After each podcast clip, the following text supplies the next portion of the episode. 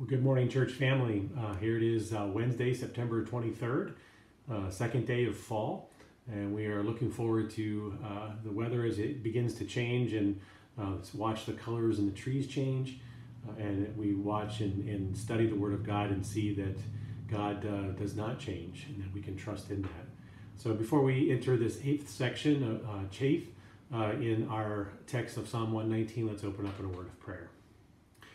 Uh, gracious Father, Lord, we do thank you for this day. And Lord, as we uh, seek to honor you uh, through uh, the reading of your word and see how it is applicable to us even today, Lord, I ask that you would just guide our study, that you'd open our minds and our hearts to receive your word this morning. In Jesus' name, amen. well, as we take a look here at uh, our text today, uh, it's Psalm 119, verses 57 through 64. And I'm going to read the whole text so we have uh, an idea of where we're going, at least partially today, uh, and we'll finish up next Wednesday. It says, The Lord is my portion. I promise to keep your words. I entreat your favor with all my heart. Be gracious to me according to your promise.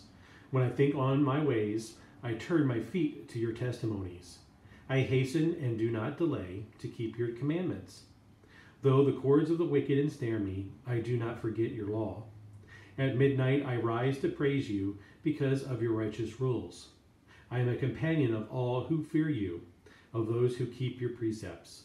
The earth, O Lord, is full of your steadfast love. Teach me your statutes. well, let's go ahead and begin there with uh, verse 57 uh, as we start out our time this morning. Uh, it says, The Lord is my portion. Have you ever, in your Christian experience, as you uh, have no doubt been a believer for some time, uh, but no matter the length, have you ever been able to, uh, with the psalmist, uh, make the declaration that the Lord is my portion, uh, that God is your everything? Uh, because that's a pretty profound declaration of the psalmist, because it means that there is nothing outside of God that you need.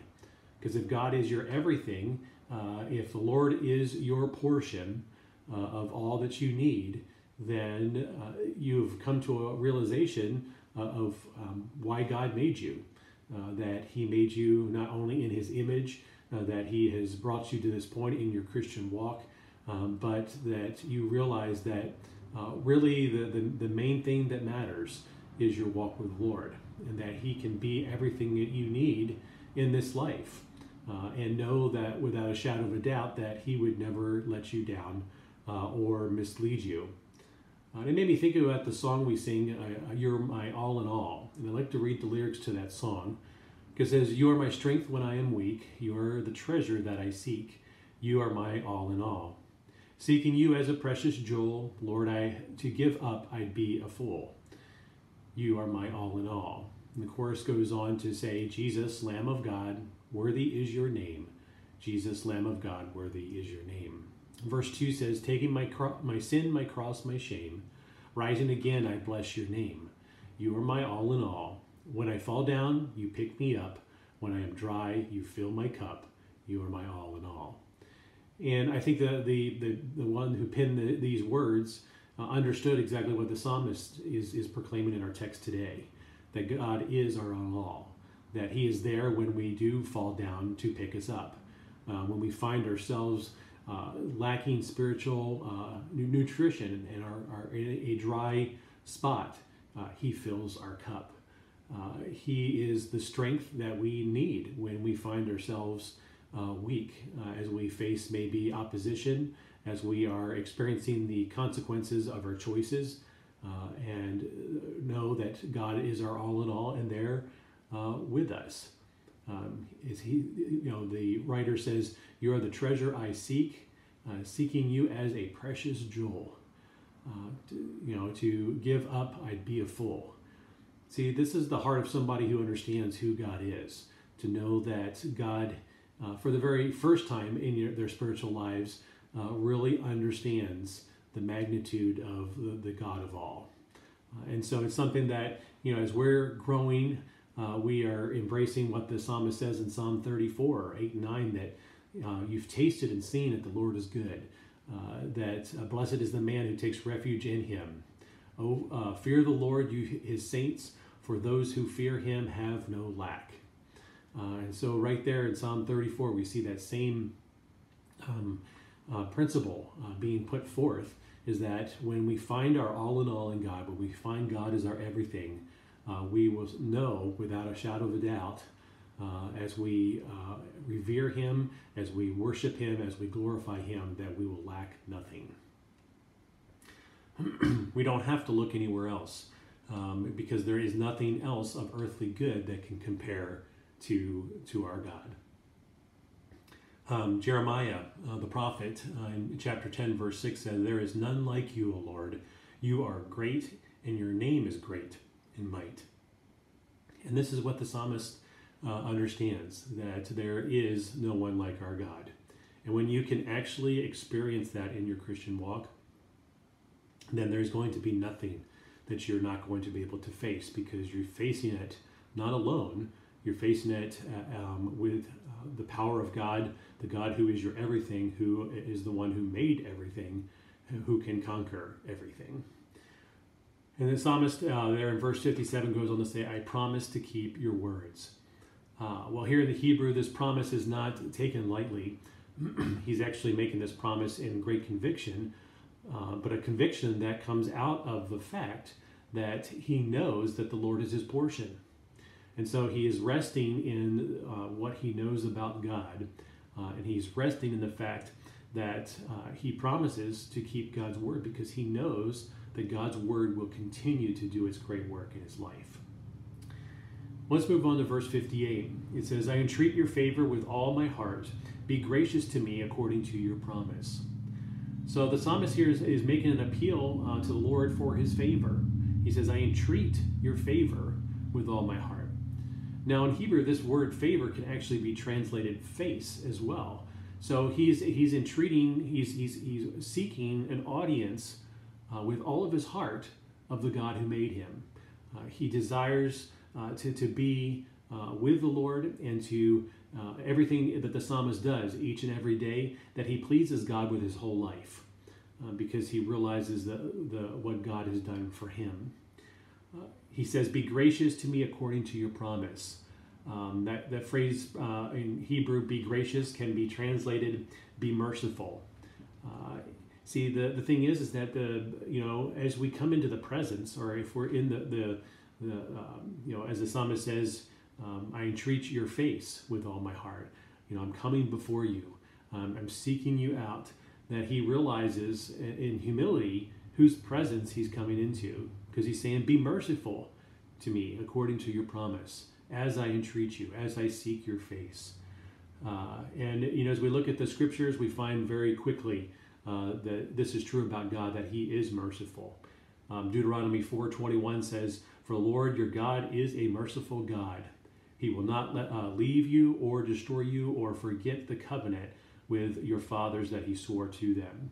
Because God is a God of his word, and he is not going to, to do something contrary to who he is. And therefore, you know, this confidence that the psalmist has in reaching out to God is the same confidence you and I can have uh, today to know that we can seek the face of God and know that He will be merciful uh, to us uh, according to His promise. Because uh, God does not lie, uh, God always keeps His word. Psalm 103, 11 and 12. For as high as the heavens are above the earth, so great is His love, or His steadfast love, which that Hebrew word there uh, is actually the word for mercy, uh, toward those who fear Him. As far as the east is from the west, so far does He remove our transgressions from us. So we, we have the psalmist here in Psalm 103 giving testimony of the fact that great is God's mercy.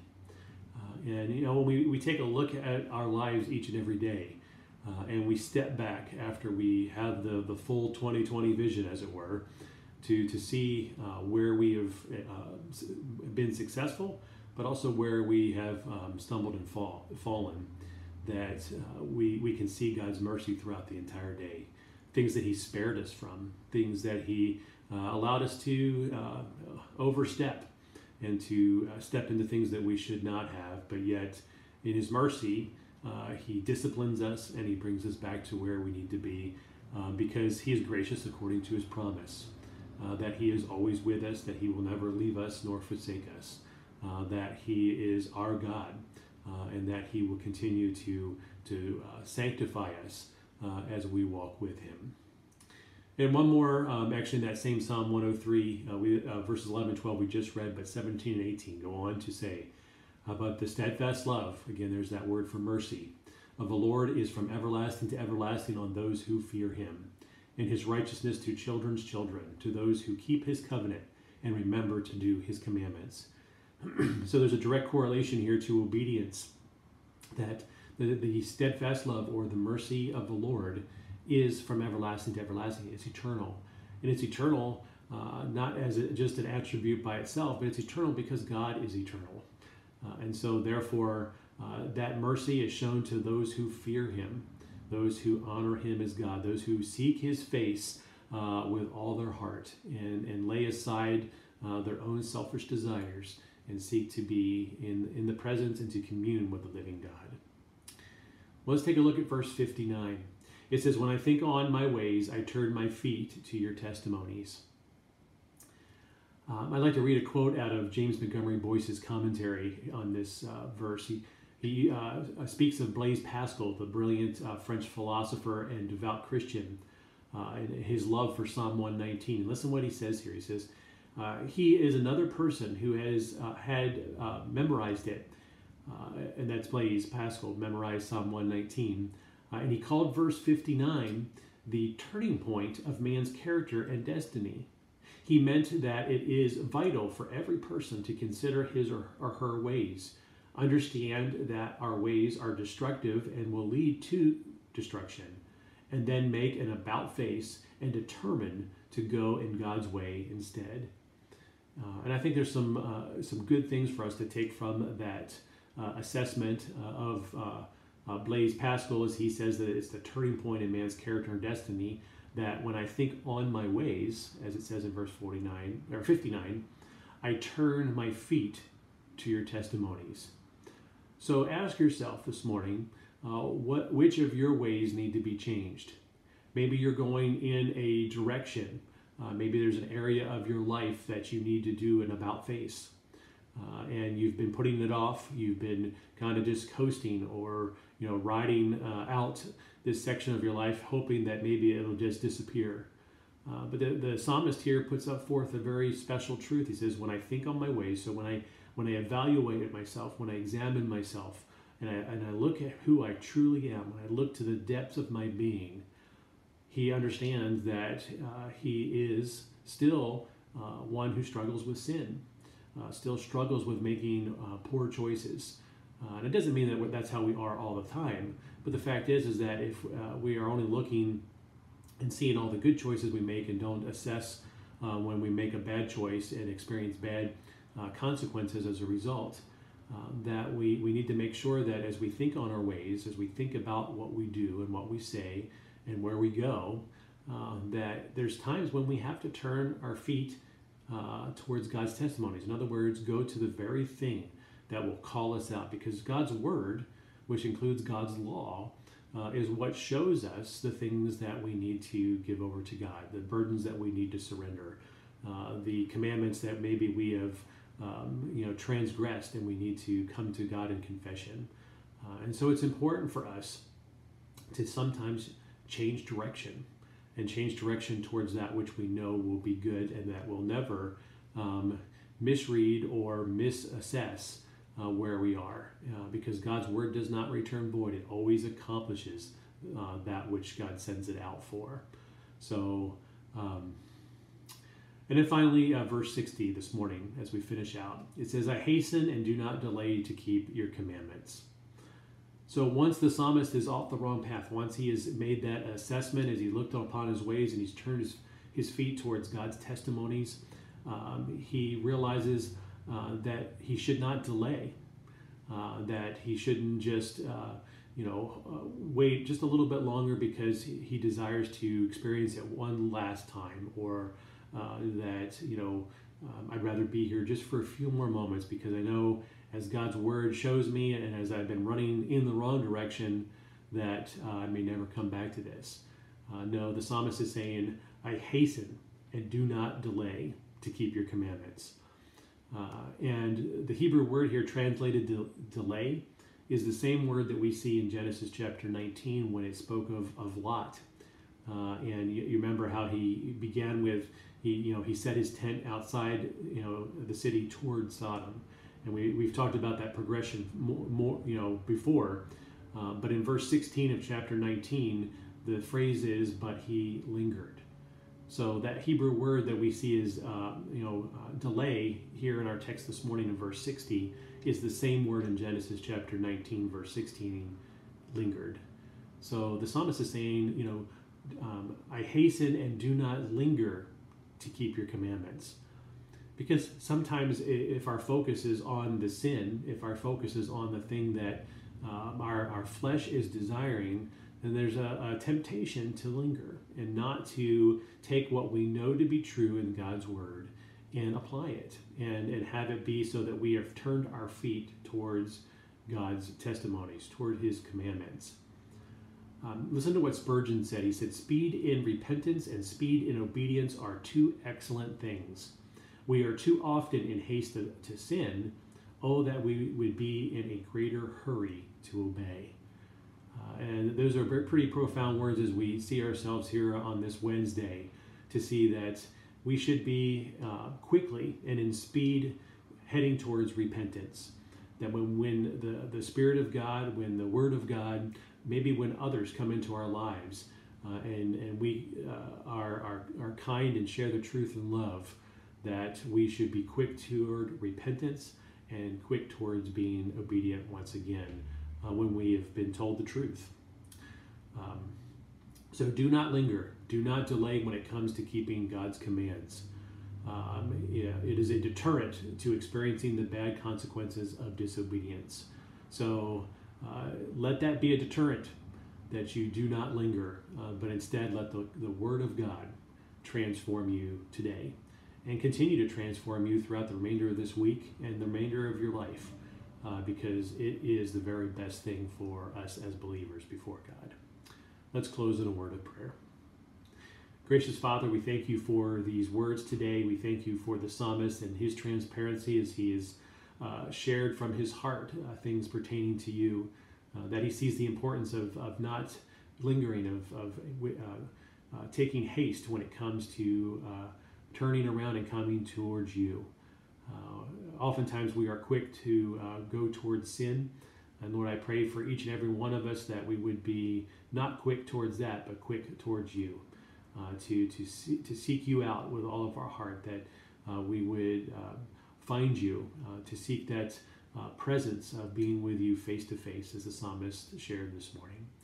Uh, Lord, we thank you for these truths. may they continue to transform us Uh, more and more into your likeness, uh, that we would become more holy as you are holy, as we re- realize just how blessed we are uh, to be in the presence of a God who is most definitely merciful and gracious.